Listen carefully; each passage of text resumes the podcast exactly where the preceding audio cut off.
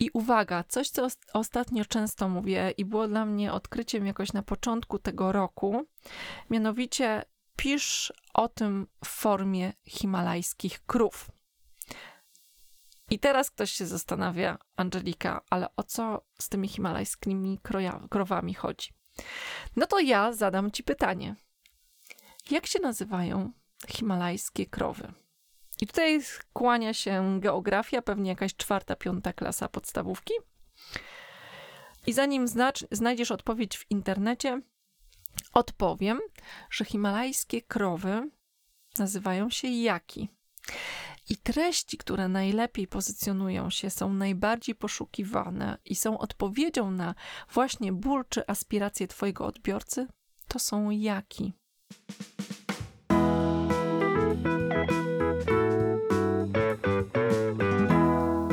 Za każdym razem, gdy dostaję pytanie, ale Angelika, kiedy ja mam znaleźć na to czas? Albo Angelika, o czym mam pisać?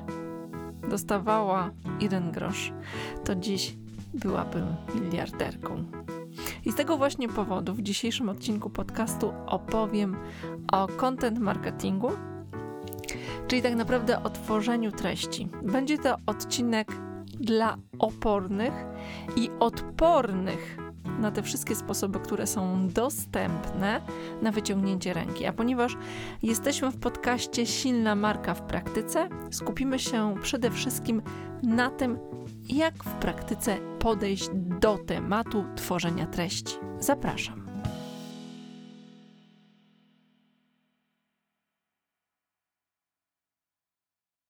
Dzisiejszy odcinek podcastu jest wyjątkowy pod wieloma względami. Po pierwsze, jest to 30 odcinek podcastu. No i to jest powód do świętowania. Po drugie, właśnie ten 30 odcinek podcastu połączył się z ważnym wydarzeniem w naszej firmie, generalnie w silnej marce, z tym, że strona himkoska.com ma nową odsłonę, gdzie pierwszy raz pojawia się zakładka silna marka, gdzie pierwszy raz zaczynamy mocniej komunikować wszystko to, co w najbliższym czasie będzie działo się w temacie silnej marki. No i 30 odcinek, nowa strona i nowe podejście do tego, w jaki sposób chciałabym opowiedzieć w tym odcinku podcastu o tym, co jest ważne. Więcej, chciałabym Ciebie zaangażować do tego, żeby ten odcinek był zaczątkiem czegoś, co stworzymy wspólnie. Mianowicie, marzyłoby mi się stworzyć 30 sposobów, domowych sposobów, prostych sposobów, sposobów dla każdego na tworzenie treści. I niech te sposoby, o których ja opowiem, będą początkiem, a wspólnie poprzez media społecznościowe, poprzez LinkedIna, Instagram, Facebooka, e, YouTube'a, abyśmy stworzyli kolejne sposoby i podzielili się tym, gdzie szukamy inspiracji, w jaki sposób generalnie tworzymy treści, co nam pomaga, a co nam nie pomaga w tym, jakie może ślepe uliczki już znaleźliśmy. Ale zanim o sposobach, to warto by się zastanowić, po co w ogóle tworzyć treści. E, mówiąc o treściach, ja nie mam na myśli tylko i wyłącznie treści do internetu, treści, które umieszczamy na naszej stronie internetowej, e, artykuły, wpisy blogowe, które w sposób oczywisty pozycjonują naszą stronę w danym temacie. Mówiąc o treściach, to, to już jest taki wyższy poziom jak dla mnie. Obserwując moich e, klientów, ludzi, którzy podchodzą do tematu tworzenia treści, bo ten temat jest tak szeroki, że chciałabym go gdzieś zakotwiczyć, miejsce na tym oceanie różnych aspektów związanych z content marketingiem. Chciałabym zacząć od jednego prostego kroku, znaleźć siebie, nas w tym temacie i ruszyć i eksplorować go coraz bardziej od strony praktycznej, a później zastanowić się, jakie już teorie, odkrycia istnieją, żeby nie odkrywać koła na nowo. No i tak patrząc z perspektywy biznesowej, bo ci, którzy słuchają już dłużej podcastu Silna Marka w praktyce, wiedzą, że dla mnie ta perspektywa przede wszystkim praktyczności e, i biznesowego aspektu marketingu jest kluczowa. Więc patrząc z perspektywy biznesowej, po co w ogóle tworzyć treści, po co uprawiać coś, co się nazywa e, w marketingu content marketingiem, czy też inbound marketingiem. Co to nam daje, jednym słowem? Po pierwsze, jeżeli tworzysz treści i dajesz się ludziom e, poznać od strony swojej specjalizacji, od swojej eksperckości, to zwyczajnie ludzie zaczynają cię kojarzyć z danym tematem. I ja bardzo zachęcam, szczególnie ekspertów poszczególnych specjalizacji, freelancerów, ludzi, którzy działają w wąskiej dziedzinie, żeby dzielili się treściami. Dlaczego? Dlatego, że nie ma lepszego sposobu na reklamę, na marketing szeptany, na to, żeby być rekomendowanym poprzez znajomym, pol, e, znajomych, polecanym, niż to, że tworzysz nieustannie treści w danym temacie. I to jest jak wybijanie pewnego rytmu bębnem. Nieustannie ten sam rytm wybijasz, i w pewnym momencie ludzie zaczynają kojarzyć cię z tą melodią. I kiedy już cię kojarzą, w pewien sposób jesteś zaszufladkowany w ich głowie jako ekspert w danym temacie, to na hasło pod tytułem Czy znasz eksperta? Poleć mi eksperta, pojawia się Twoja twarz, pojawia się Twoje nazwisko. I ja bardzo zachęcam do tego, żeby e, kiedy myślisz o tworzeniu treści, żeby myśleć na początku, szczególnie na początku, wąsko, żeby określić sobie maksymalnie trzy dziedziny, tematów, w których chciałbym się poruszać. Dlaczego? Dlatego, że im szybciej dasz się ludziom skojarzyć z danym tematem, tym szybciej ten content marketing przyniesie rezultaty w postaci tego, że w aspekcie biznesowym będziesz polecany. E, I to jest pierwsza podstawowa zaleta, czyli ludzie, którzy nas znają e, z mediów społecznościowych, e, zaczynają kojarzyć nas z danym tematem, polecać nas, często nas lajkują, komentują, nie z powodu tego, że doceniają, rozumieją. Często to są nasi znajomi, przyjaciele z dzieciństwa, i robią to zwyczajnie, bo znają nas jako ludzi, ufają nam, a przez to, że komentują, wchodzą w interakcje i ich reakcje wyświetlają się ich znajomym i w ten sposób trafiasz do znajomych swoich znajomych. To, co robi content marketing e, i czego bardzo często nie docenia sprzedaż, to jest to, że content marketing edukuje klienta i edukuje pod wieloma względami. Po pierwsze, e, pokazuje, czego ja się mogę po tobie, firmo, spodziewać. Edukuje pod tym względem, że pokazuje, jakie są wymogi, jaka jest bariera wejścia, jakie są, jaki jest poziom, czy to jest dla mnie, bo jestem początkujący, a może to jest właśnie nie dla mnie, ponieważ jestem zbyt zaawansowany w danym temacie i szukam czegoś innego. I e, ja byłam, e, bardzo długo pracowałam też w sprzedaży, jeszcze w czasach e, sprzed takiego boomu internetu i bardzo dużo czasu w takim procesie zdobywania klientów, rozwijania relacji biznesowych z klientami, bardzo dużo czasu poświęcało się na edukację klienta. Zupełnie naturalnie.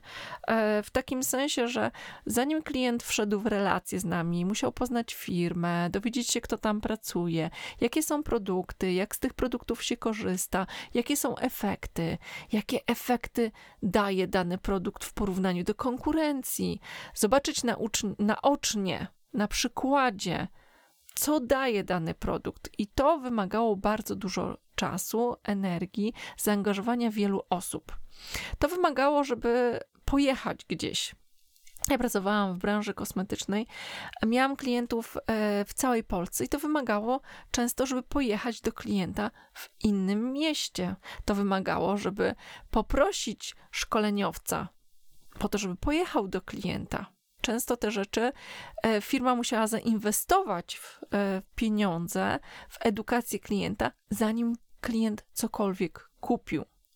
I teraz cały ten proces może wydarzać się w internecie. Ty możesz pokazywać, edukować swojego klienta zupełnie za darmo, w takim sensie, że oczywiście, e, i tu pierwszy taki mit e, content marketingu.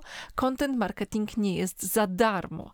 Oczywiście wymaga to zaangażowania Twojego czasu, który przecież możesz zainwestować gdzie indziej, dużej ilości energii. E, żeby dobrze zrobić content marketing, to trzeba to przemyśleć, przygotować, opublikować, zaangażowanie grafików, e, jeżeli to, jest, e, to są treści wideo, kamera, cięcia, przygotowania, bardzo dużo energii, więc nie jest nigdy za darmo. Natomiast za darmo jest o tyle, że nie wymaga Twojego nieustannego zaangażowania osobistego, czasowego. To znaczy, raz stworzony content możesz wykorzystywać wielokrotnie, raz puszczona treść w internecie, umieszczona na Twojej stronie internetowej, e, wrzucona w social media, bardzo długo pracuje. I oczywiście tutaj e, większą zaletę mają Twoje osobiste media pod tytułem strona internetowa, blog, Twój e, kanał na YouTubie, dlatego że te treści tam umieszczone one są tam zawsze i tam możesz odesłać e, swojego klienta. Post, który udostępnisz na Facebooku czy innych mediach społecznościowych, on będzie żył jakiś czas i prawdopodobnie no, wpadnie trochę jak kamień w wodę. Za chwilę ludzie zapomną o tym, że był, natomiast e, twoje, twoje wpisy blogowe, do nich możesz odsyłać nieustannie, możesz, że tak powiem, odgrzewać te treści, które są tak zwanymi evergreenami i nieustannie z nimi się pojawiać, co powoduje, że raz stworzona treść bardzo długo e, pracuje na Twoją rzecz. Kolejna rzecz. Content marketing skraca dystans do człowieka. I co mam tutaj na myśli? E, social media, social selling, którym się zajmuję, tam ważnym elementem jest social, czyli ten element społeczny, ludzki. I w momencie, kiedy jesteśmy E, na rynku, na którym jest bardzo dużo konkurencja, a zakładam, że większość z nas jest na takim rynku, bo uwaga, jeżeli jesteś, e, funkcjonujesz na rynku, na którym nie ma konkurencji, to albo jesteś monopolistą i nie do końca to jest zgodne z prawem, albo jesteś na takim rynku, na którym prawdopodobnie jest mało klientów, a jeżeli tak nie jest, to uwaga, jesteś wielkim szczęściarzem. Więc to, co chciałabym powiedzieć, to to, że w większości przypadków, konkurując na, e, na bardzo e, różnorodnych rynkach, gdzie naprawdę jest wiele firm, które oferują z perspektywy klienta, no bo oczywiście nie naszej, bardzo podobne e, produkty, to ten element ludzki jest tym, co, e, co nas wyróżnia, co powoduje, że jedni klienci nam szybko ufają, wchodzą w interakcję z nami, a inni pewnie nie. I z tego też powodu ten element social jest czymś, co skraca dystans e, między klientem a firmą, coś, co może spowodować, że właśnie przewagą będzie to, kim jesteśmy, a nie tylko to, co oferujemy. I to też daje taką, taką rzecz, e, że Twój klient szybciej zdecyduje o tym, czy jest jemu z Tobą po drodze. I to jest taka zaletowada, bo może ta współpraca, może niekoniecznie jesteś dobry w pierwszym e, dobrym wrażeniu, i często może wymaga dłuższego czasu, żeby przekonać ludzi do siebie. I niestety możesz tracić na tym, bo ktoś po prostu na pierwszy rzut oka, że tak powiem, podejmie negatywną decyzję, ale z drugiej strony, dla tych, którzy od razu cię polubią, to absolutnie e, skraca drogę, skraca cały proces decyzyjny i powoduje, że ludzie szybciej ci zaufają, a w końcu w tym zdobywaniu uwagi, zdobywaniu klienta przede wszystkim o zaufanie chodzi. I to, co robi też content marketing, to jest to, yy, że te wszystkie elementy powodują, że do ciebie trafia o wiele więcej gorących lidów. I co mam tutaj na myśli, bo to, bo to, bardzo, bardzo źle brzmi, ale mam na myśli to, że zapytania, które do ciebie trafiają od klientów, to są często zapytania od ludzi, którzy już dłuższy czas cię obserwują. Ci ludzie już są w większości przypadków zdecydowani na to, żeby kupić. I może tych zapytań wydaje, wydaje się mniej, ale odsetek powodzenia w tym procesie decyzyjnym jest bardzo wysoki, e, bo jak tak sobie myślę e, i patrzę w przeszłość, to w tym tradycyjnym podejściu do sprzedaży, gdzie to ty chodzi, e, chodzisz do klienta, pukasz w każde drzwi, zadajesz pytanie, to słyszysz bardzo często nie, nie, nie, nie, nie. I pewnie to nie trzeba usłyszeć mm, z osiem razy, żeby dwa razy usłyszeć tak. Zależy oczywiście, jak wybierzesz drzwi, do których pukasz, jakie drzwi wybierzesz, do których zapukasz. Tak, e, przy content marketingu, gdy ktoś ciebie obserwuje, gdzie ty pojawiasz się z płatną reklamą, e, do dobrze dobranej grupy docelowej, to tam ten odsetek powodzenia jest w mojej ocenie większy. Jak patrzę po e, swoich klientach, to właściwie na 10, 10 zapytań ofertowych to 8 jest, e, kończy się nawiązaniem współpracy.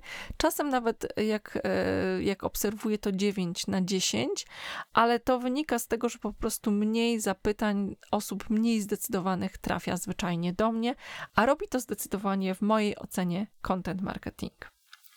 No i e, obiecałam, teraz już wiemy po co, dlaczego, że warto. I obiecałam, że e, odpowiem na pytanie, o czym pisać w social media. E, I nie wiem, czy pamiętacie o czymś takim, co kiedyś się nazywało 4P. Tak, Kotler się kłania w pas. Natomiast ja bym chciała powiedzieć, że jak obserwuję social media e, i niezależnie czy to jest LinkedIn, Facebook, e, ale mówię tutaj o przestrzeniach biznesowych, gdzie pokazujemy się w takim aspekcie naszej roli zawodowej, profesjonalnej marki osobistej, to 3P zdecydowanie najbardziej angażuje i jest tym, co jest najbardziej pożądane przez odbiorców. I czym jest to, to 3P? Dla mnie to jest praca, pasja, pieniądze. I z jednej strony, oczywiście, praca i pieniądze może wydawać to samo, ale niekoniecznie, dlatego że mm, praca to jest to, co robimy, pokazujemy siebie w tej roli zawodowej, pokazujemy firmę, e, pokazujemy, dlaczego tą firmę tworzymy. E, z drugiej strony, pasja to jest to wszystko, co nas totalnie pochłania poza pracą. Dla tych, dla których praca jest pasją, to te obszary się z, scalają. No i pieniądze. Pieniądze w takim aspekcie e, coś, co jest objawem sukcesu tego, co robimy, a z drugiej strony e, dla mnie wartościowe w e, treściach, które obserwuję, są treści, które pokazują, w jaki sposób można dobrze wykorzystać pieniądze, czyli jakie można dobrze zainwestować, jak można je dobrze rozdać, żeby pomóc innym. I w tym wszystkim takim punktem stycznym, o którym warto wspomnieć, bo to łączy zarówno pracę, pasję, jak i pieniądze, są wartości e, i ważne dla nas tematy w aspekcie tego, kim jest nasz klient. Bo gdybym miała powiedzieć, co chciałabym, żebyś zapamiętał albo zapamiętała z dzisiejszego odcinka podcastu, to jest to, że w centrum Twojej silnej marki osobistej, w centrum Twojej silnej marki firmowej powinien stać klient. Marka tak naprawdę nie jest o Tobie. Marka nie jest o firmie, marka jest o Twoim kliencie, bo marketing jest o metamorfozie, jaką przeżyje Twój klient, kiedy zakupi Twój produkt, kiedy skorzysta z usługi, jaką oferuje Twoja firma. I wyobraź sobie taką sytuację, w której idziesz do salonu fryzjerskiego. Wchodzisz do salonu, a tam na ścianach wiszą zdjęcia nie modelek, ale twojego fryzjera. Otwierasz gazetę, a tam nie są przypadkowe metamorfozy, ale twój fryzjer. W różnych upięciach, w różnych kolorach, i tam jest twój fryzjer. I to jest firma, która opowiada wyłącznie o sobie. Marka osobista, która opowiada o sobie. A przecież nie o to w tym chodzi, bo ty patrząc na markę, chcesz dowiedzieć się, jaką obietnicę składa marka, i tu zachęcam cię do odsłuchania, czym jest obietnica marki. Chcesz się dowiedzieć, co cię spotka w kontakcie z firmą i czego możesz oczekiwać, w czym pomoże ci, jak zmieni twoje życie firma.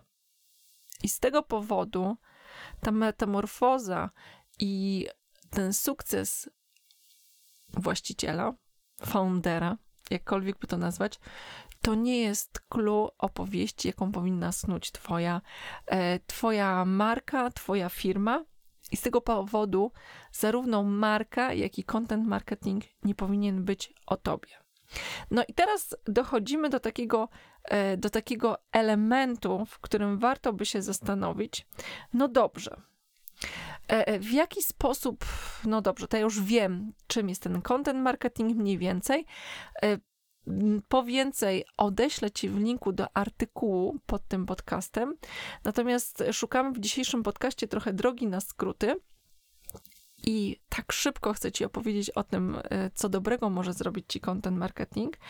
I chcę zacząć właśnie teraz te 30 sposobów na content marketing.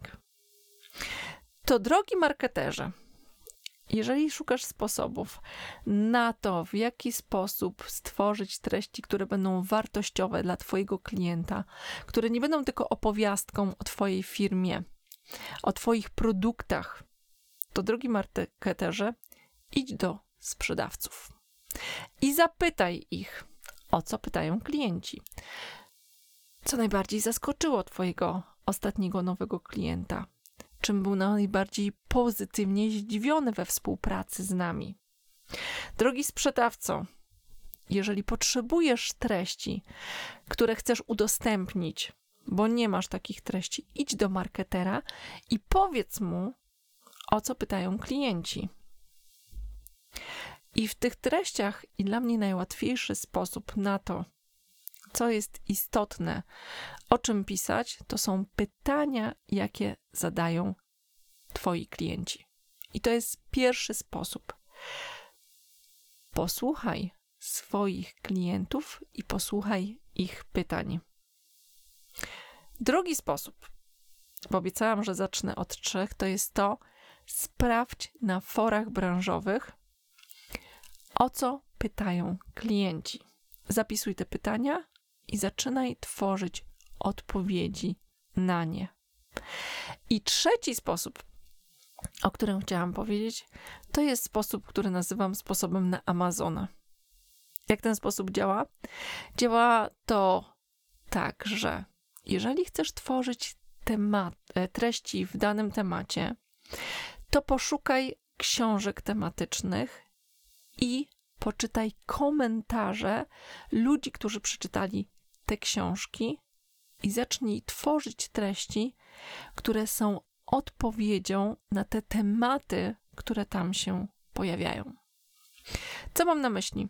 Jeżeli bym miała y, stworzyć blog, który jest poświęcony wychowaniu nastolatków chociażby, to weszłabym na Amazona, poszukałabym wszystkich książek e, dotyczących wychowania nastolatków i poszukałabym komentarzy, i z komentarzy poszukałabym informacji, co najbardziej boli rodziców nastolatków, jakie kwestie są dla nich najistotniejsze. Poszukałabym, co jest dla nich największą aspiracją, jakie są ich marzenia w kontekście wychowania nastolatka, i w tym temacie zaczęłabym tworzyć treści. I uwaga, coś, co ostatnio często mówię i było dla mnie odkryciem jakoś na początku tego roku, mianowicie pisz o tym w formie himalajskich krów. I teraz ktoś się zastanawia, Angelika, ale o co z tymi himalajskimi krowami chodzi? No to ja zadam Ci pytanie. Jak się nazywają himalajskie krowy? I tutaj kłania się geografia, pewnie jakaś czwarta, piąta klasa podstawówki. I zanim znajdziesz odpowiedź w internecie, odpowiem, że himalajskie krowy nazywają się jaki. I treści, które najlepiej pozycjonują się, są najbardziej poszukiwane i są odpowiedzią na właśnie ból czy aspiracje Twojego odbiorcy, to są jaki. Czyli jak poradzić sobie, jak znaleźć sposób na. Zauważ, że w internecie wszyscy szukamy odpowiedzi na słowo jak. Jak coś zrobić, jak sobie z czymś poradzić, jak zareagować. I w tej formie pisz odpowiedzi na pytania, zagadnienia, które pojawiają się w komentarzach na forach, e, w tym, co doceniają e, ludzie, właśnie chociażby na Amazonie, czytając książki, co było dla nich odkryciem, co było dla nich ważne, bo tutaj dotykasz czegoś, co jest sercem motywacji Twojego odbiorcy do tego, żeby podjąć tą przygodę zmiany i metamorfozy, jaką Ty zapewniasz jako firma, jako ekspert, powodem, dla którego oni chcą wziąć ten temat, tego byka za rogi, tego jaka za rogi i się z tym zmierzyć. Tak jak już wspominałam, bardzo, bardzo dziękuję za to, że jesteś ze mną przez te 30 odcinków podcastów. Coraz więcej dostanę, dostaję od Was odpowiedzi. Wkrótce występuję na konferencji dla podcasterów, to jest kolejna rzecz, ale też coraz więcej dostaję odpowiedzi od Was na zapytania, informacji, na prywatnych wiadomościach. I dla mnie, kręcąc już ten, nagrywając właściwie ten odcinek podcastu, myślę i w głowie mam już konkretne osoby, do których mówię. I wiem, że tam jest Marta, że po drugiej stronie Wi-Fi jest Marta, Piotr, jest Asia, jest Gosia, jest Sylwia. Pozdrawiam Was wszystkich serdecznie i zachęcam do tego, żeby zacząć tworzyć listę wspólnymi siłami. Listę 30 sposobów na to, w jaki sposób tworzyć wartościowe treści dla naszych odbiorców. Mam nadzieję, że dołączysz, a pod tym podcastem powstanie pełna lista 30 sposobów. To już wszystko na dziś. Mm, mam nadzieję, do usłyszenia już wkrótce w kolejnym odcinku podcastu. Do przeczytania w komentarzach i pamiętaj, to nie wiedza, ale praktyka jest kluczem do sukcesu i nasz cel to jest być silnym w praktyce. Pozdrawiam i do usłyszenia.